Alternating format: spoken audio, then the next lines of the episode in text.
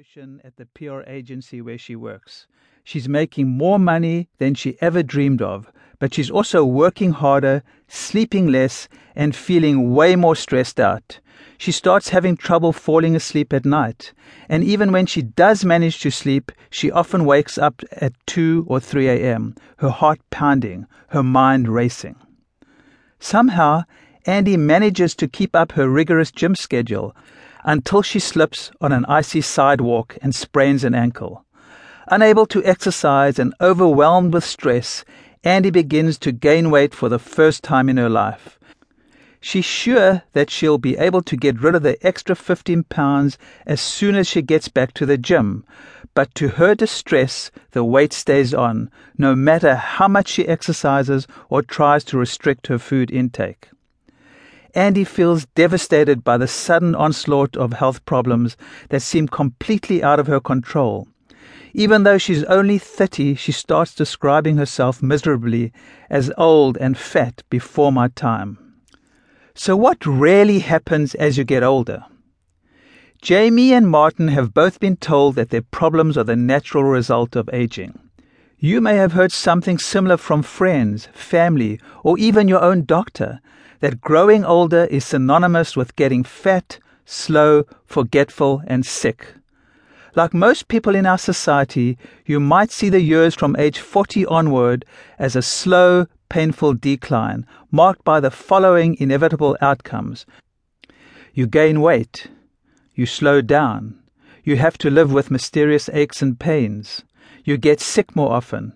It takes you longer to bounce back from any physical or emotional challenge. You develop memory issues, senior moments, and brain fog. You lose interest in sex, or maybe lose some of your ability to perform. You feel sadder, more depressed, and maybe also more anxious.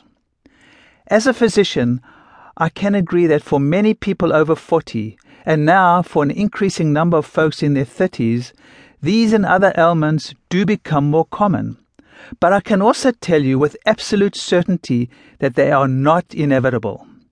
If you know the right ways to eat, sleep, move, and de stress, and if you commit to creating community, meaning, and passion in your life, the years of your 40s, 50s, and beyond can be some of the most rewarding and vital you have ever known.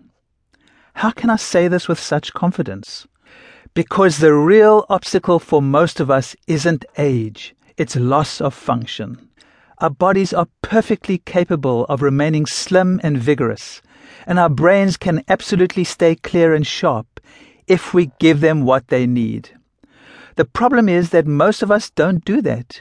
We buy into the myth that age means decline, and we buy into a lot of other myths as well. We misunderstand what our bodies need to function at their best, so we eat the wrong foods, skimp on sleep, and deprive our bodies of the movement they crave. We become overwhelmed by the pressures of our lives, burdened by an unremitting stress that saps our bodies of vitality and drains our life of joy. We take one medication after another, never realizing that they might be disrupting our body's own innate ability to heal, depleting our bodies of essential nutrients, and draining our natural resilience. Most insidious of all, many of us lack the personal support and community we need to feel fully human. So, yes, in that case, our body's natural functions, our intricate systems of hormones, nerves, brain function, digestion, detoxification, and immune function begin to break down. The wrong diet disrupts our gut, destroys our friendly bacteria, imbalances our hormones, and renders us vulnerable to brain fog, anxiety, and depression. A sedentary life leaves our bodies starved for movement. Lack of sleep literally shrinks our brains. Unnecessary medications cue our body to slow down and put on the pounds. And stress, isolation, and the loss of purpose create their own set of problems while making everything else worse. That is what middle and old age look like for many of us. And for more and more of my patients, this process begins even before middle age. I've seen many people in their 30s and even in their 20s struggling with the kinds of problems Andi's facing weight gain, stress, sleep issues,